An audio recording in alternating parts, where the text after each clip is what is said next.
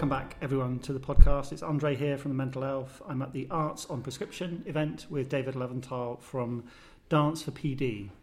Dancing for Parkinson's. This is a really yes. interesting project, David. Tell us about it. Thanks. Well, this is a project that started uh, almost nineteen years ago at the Mark Morris Dance Center in Brooklyn, New York. We were approached by uh, a woman named Oli Westheimer, who is the founder of a sport group for people with Parkinson's in Brooklyn, and she had a hunch that dance training and rehearsal and performance would be useful for people with Parkinson's. Um, there was, at that time, no research really on the impact of dance on people with Parkinson's, so it really was a very experimental project to start with. Um, it started with uh, two dancers from the Mark Morris Dance Group. I was one of them, and my colleague uh, John Higginbotham, and we started leading classes really without any knowledge of Parkinson's. And, and what we soon experienced uh, in that process was that, you know what, professional dancers and people living with Parkinson's have a lot to say to each other. There's a lot of exchange because dancers are having to learn new movement material, uh, new choreography all the time. And we have to adapt to that. We have to strategize ways to learn it, to execute it, to execute it as if it seems natural and organic, even when often it's not, when a choreographer gives it to you. Um, and, you know, the same is true for people with Parkinson's. People with Parkinson's are experiencing movement challenges uh, differently uh, and and experiencing uh, difficult some difficulty in movement and have to approach the choreography of life with the strategies and mindset of a dancer. So, for example, when you are um, navigating through a crowd, you have to think of that as a dance improvisation. So how do I how do I shift my weight in a way that's fluid and flexible? How do I Uh, make myself aware of my surroundings? How might I use music or rhythm to help me maintain a steady pace, um, just as a dancer does? So really what we're what we're trying to create in these Dance for Parkinson's classes is a is a form of, of exchange, artistic exchange between uh, a teaching artist and someone living with Parkinson's. We're, we're not saying we're the experts necessarily. We're saying we have information to share, and we have information that we can learn from people living with Parkinson's about movement and about these these strategies. Yeah. So purely selfishly, I have a father who has Parkinson's. He was yeah. diagnosed about four years ago. Tell me what actually happens when somebody turns up at a class. So often we get people coming for the first time. They've never danced before. They may even have a preconception of dance as something that is really difficult or not accessible for them. And so we what they're going to experience when they walk in is a welcoming, safe, fun environment. We don't, uh, one of the things about this program is it is a fully artistic approach to movement. We don't talk about therapy. We don't talk about Parkinson's at all in the class, even though we know from the research that's been done uh, that there's, there's, uh, there are quite significant impacts that happen, positive impacts that happen. Um, we start seated so that people who might have concerns about balance are, um, are, accounted for, and we'll do a series of, of sort of progressive warm-up to get the body starting to move using the language of dance, or using a specific technique, whether it's contemporary or ballet or kathak or uh, uh, flamenco. These styles are, are used throughout the world. It doesn't it, this, this program is not tied to a specific style. Um, and after that seated warm-up, we will progress for those who are who are comfortable doing so to some work at a chair or at a bar to continue some of those explorations, and then finally uh, traveling movements in in, in sort of around the space. So it it's a it's a progressive model that uh, would be recognizable to anybody who takes dance classes around the world, but is often new to people who are coming coming into dance for the first time. Um, we bring in a variety of approaches. So there's some structured activities where you are learning set choreography that's developed specifically for that class. Um, but almost all classes use also some form of improvisation. So there are specific tasks that are um, that are given, or cues that are given, where the individual uh, themselves has to they have to figure out how to navigate through using those those prompts or those cues. So it's not necessarily imposed on them. They're finding their own path. I think for some people that's the most challenging part, because they've never really had to improvise in a dance context. However, we are we are constantly faced with improvisatory challenges in real life. In fact, life is an improvisation in many ways. So we're not always given the, the steps that we have to do uh, uh, to, to get to get through our life. So uh, once we once we frame it that way, I think improvisation is a more palatable way of, of thinking about uh, a way a way to move and a way to, to navigate. And has Dance for P D been evaluated in any way? So there are currently uh, thirty-eight peer-reviewed studies on the impact of dance for people with Parkinson's. Uh, I should mention that that encompasses a full range of different styles of dance.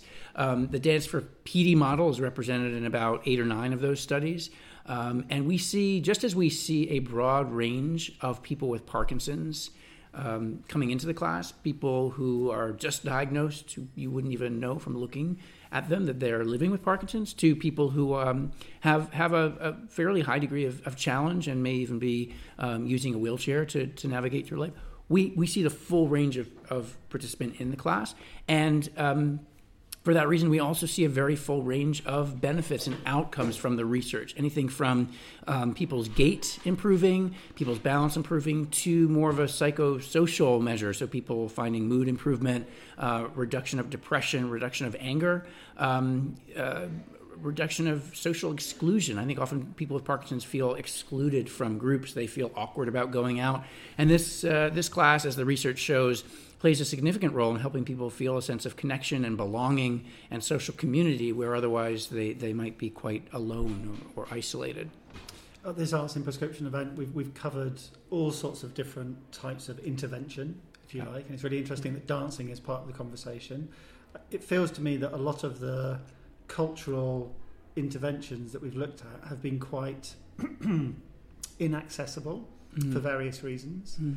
You know, going to a museum or going to a classical concert is not mm. something that's necessarily on everybody's list of things to do. What are your feelings about how accessible your dance classes are to people with um, backgrounds of discrimination and stigma and inequalities? Mm. Well, the one uh, really great thing about dance, and particularly dance culture in the U K, is that um, there are so many different styles and forms of dance that are represented. Uh, so Dance for P D is less about a set curriculum or style of dance and more about an approach to teaching and content um, that that can be adapted for any style. So uh, you could have a Dance for Parkinson's class, as we do in the U S, be in an, an Afro-Haitian or Afro-Caribbean style. Um, we have classes that are that are um, in flamenco. We have classes that are taught in India that are in uh, that use kathak, traditional kathak dancing, and Bollywood as the as the content basis. So, and and those classes are also taught by teachers who are teaching artists who represent the cultures that that are that are in the class. So I think it's really important to note that dance is an international language. Um, and that there are many, many cultures around the, the world where dance is an inherent part of that culture. It is it is wrapped up in cultural identity. It is wrapped up in cultural heritage. And so um, in that way, it is it is a very accessible art form. I think where it becomes inaccessible is when people think that um, their their physical body can't do certain steps because of how dance has been presented uh, in the past as a sort of elite art form or an art form that can only do- be done by trained professionals. In fact, when you look at the way that dance culture has evolved around the world, dance is done by the people. It's done by everybody. It's done as part of cultural ritual. It's done as part of weddings. Um, and, and in those contexts, everybody's dancing. So our goal sort of as a Dance for Parkinson's network is to remind people of that fact and to make sure that our classes really reflect the cultural perspectives and backgrounds of the communities where they're taking place. Um, and I think that's that's particularly important here in the U K, where there is such a diverse range of, of perspectives um, and, a, and a diverse range of dance styles that are that are in already in communities. So let's leverage that diversity and make uh, make those individual experiences more accessible for people with specific movement disorders. So how does this get rolled out to different areas? If there's a local dance teacher in a rural setting here in the U K mm. who's just listening to this for the first time, how would they get involved? So there are uh, there's a fairly rigorous training program that is uh, that we in, in the New York uh, group collaborate on with the uh, with our partners here in the U K, who are primarily at People Dancing, which is the the, the name for the Foundation for Community Dance. And, and People Dancing uh, uh, produces a number of training workshops for uh, for teaching artists who are interested in this work throughout the year. Uh, and, and you can go to the People Dancing website to find out more about the professional development opportunities and training opportunities uh, for for any dance practitioners. Again, we're we're not looking for people in a specific style. We're looking for people from a wide range of dance styles, but really people who have experience leading um, leading communities in dance activities. I will say as well that we uh, have partnered with People Dancing to create an online course. So if people are not sure of this Uh, field as something for them, or they they want more information without committing themselves to a full in-person training, um, they can take the online course, which is eight modules. It's usually done over eight to ten hours.